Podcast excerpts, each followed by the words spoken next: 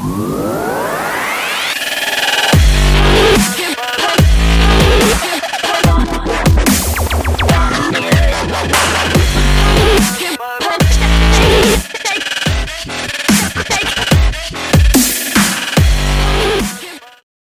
everyone, and welcome to the ninth episode of the Overtime Podcast. I'm Isaac Tate. I can't believe it's been nine episodes since we first started this podcast.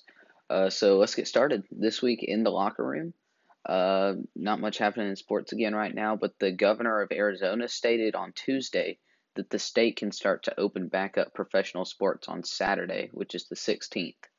Um, and I also saw today that Auburn and West Virginia's presidents, their uh, the presidents of their university, are hoping to for sure play football this fall. So that's really cool to see. Uh, this week's friends of the podcast is first off Matthew Hicks. Matthew is a creative arts pastor at Southern Hills and was featured on episode five. Matthew's episode on live streaming is currently number one for most plays on the Overtime podcast. So go, Matthew. Uh, but the competition isn't just brewing for the number one spot. Tucker Music and Trey Gass, also known by their team name Trucker, are competing for who has the most plays for their episodes. So for the next 24 hours, head over to my Instagram. Uh, if you're not listening to this uh, by, I think, Friday night, um, it won't be up. But if you're listening to it before Friday night, uh, head over to my Instagram, which is the Isaac Tate is the username, and vote on my story who you think should have the most plays. Uh, this week on my playlist, uh, I haven't heard any new music, but I recently updated my playlist on Apple Music. Um, you can find the link to it also on my Instagram page. And again, that's the Isaac Tate.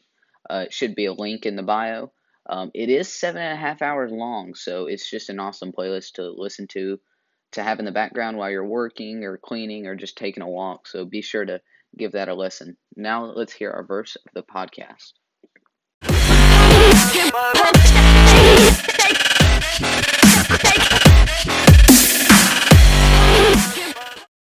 Today's verse of the podcast comes out of Matthew 20, verses 27 through 28. And it says, And whoever wants to be first must be your slave, just as the Son of Man did not come to be served, but to serve, and to give his life as a ransom for many. Matthew 20, 27 through 28. Welcome to the halftime show. I need a break from the game.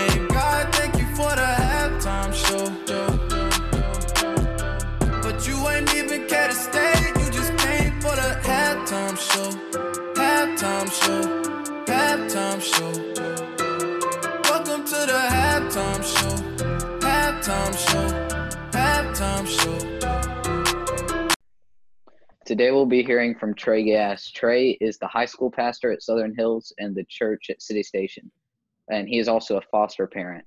Uh, so Trey, you've already been on an episode, so uh, you want to give a brief introduction again?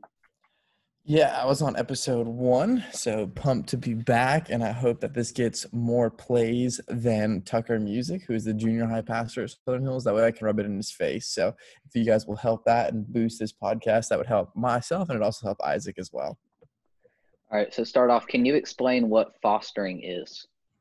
So what a foster parent is is basically um, if if you've ever heard of like abuse or um, neglect or crimes that happen against children, um, the state cannot place children back in the care of the parents. And so they have to have a place for the children to go. And so they enter what's called the foster care, which is basically is a um, general view for somebody that cares for other people's children. And so um, basically we you go through all this training you have to do classes and you have to be background checked and drug tested and all this fun stuff but then um, once all that's complete you um, basically become an open home. And then when a child is basically um, pulled from a home, you then um, they'll call you and be like, "Hey, we have a child for you if you want." All right, that's awesome. So, at what point did you and your wife decide to become foster parents?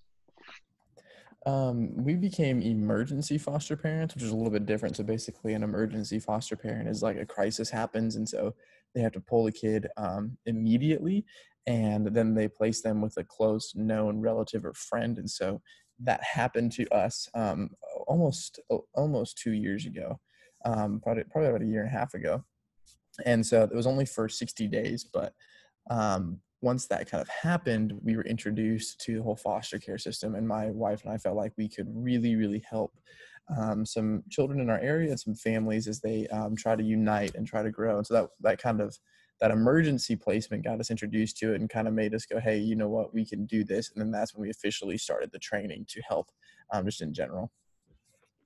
That's awesome. I know that there are several families in our church that are foster parents, but those of us who don't get to see what happens at home, uh, like including me, like we don't see what happens at home very much. So, what's been the most challenging part of fostering?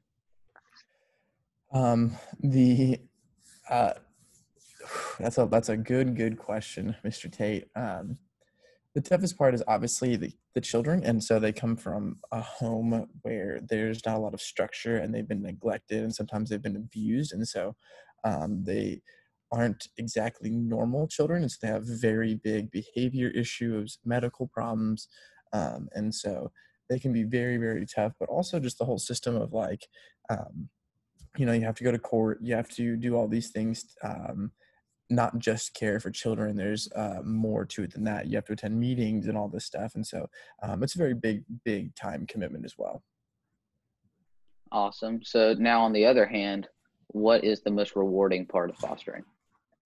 Definitely the children. Um, doing what we can to help uh, local children in our area, um, no matter how many sleepless nights I get or crazy things that happen. It's just like, hey, you know what? We are putting these children in a safe environment. So that's what keeps us going.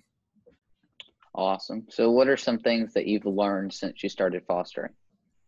Um, I didn't realize how much I disliked getting bit.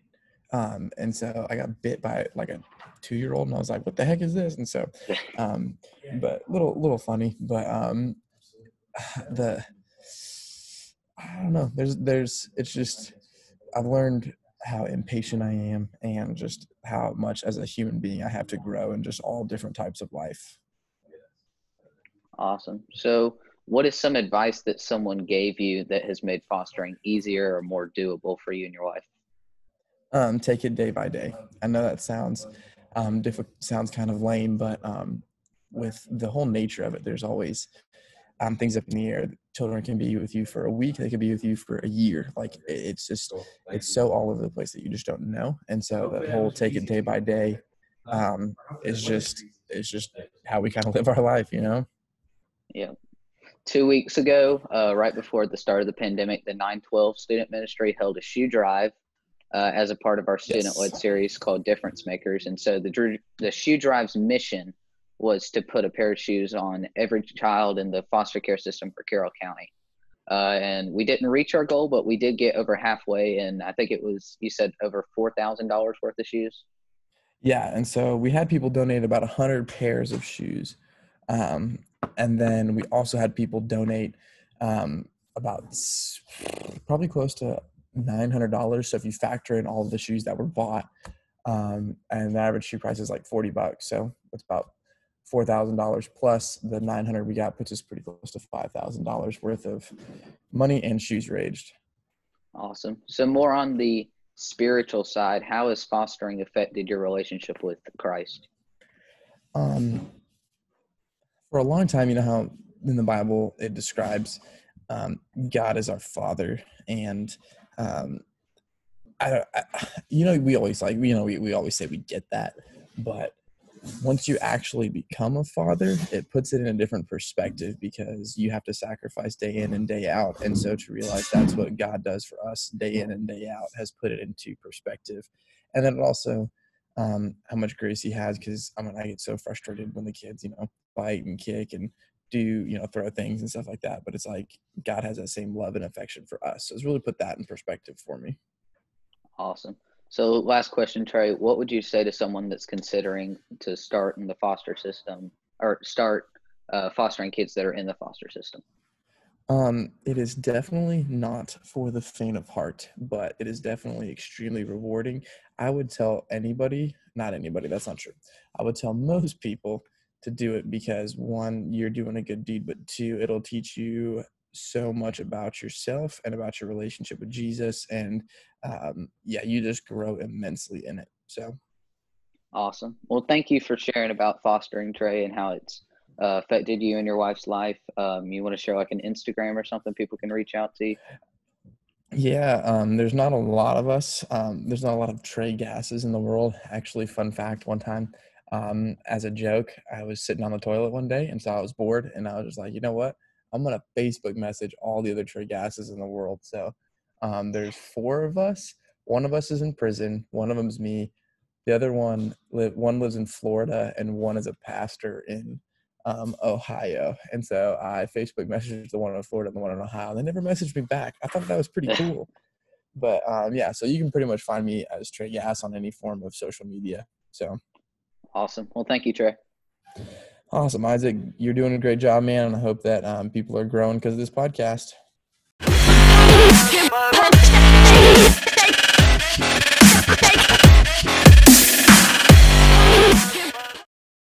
We hope you enjoyed today's episode. Thank you again, Trey Gass, for joining the Overtime Podcast today. If you'd like to contact us, that email is listen to overtimepodcast at gmail.com. Thank you for listening and be sure to be on the lookout for next week's episode. Have a great rest of your week.